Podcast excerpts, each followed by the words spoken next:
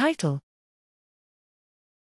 Human thalamic recordings reveal that epileptic spikes block sleep spindle production during non rapid eye movement sleep. Abstract In severe epileptic encephalopathies, epileptic activity contributes to progressive cognitive dysfunction.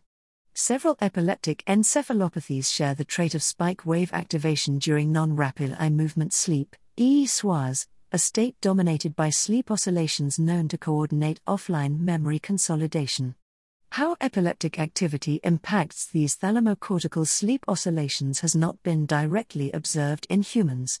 Using a unique dataset of simultaneous human thalamic and cortical recordings in subjects with and without EE-SWAS, we reconcile prior conflicting observations about how epileptic spikes coordinate with sleep oscillations and provide direct evidence for epileptic spike interference of sleep spindle production.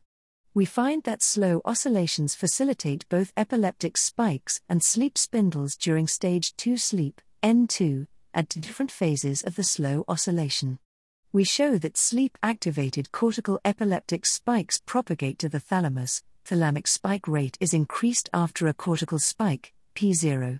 Thalamic spikes increase the spindle refractory period, P less than 1.5 E 21.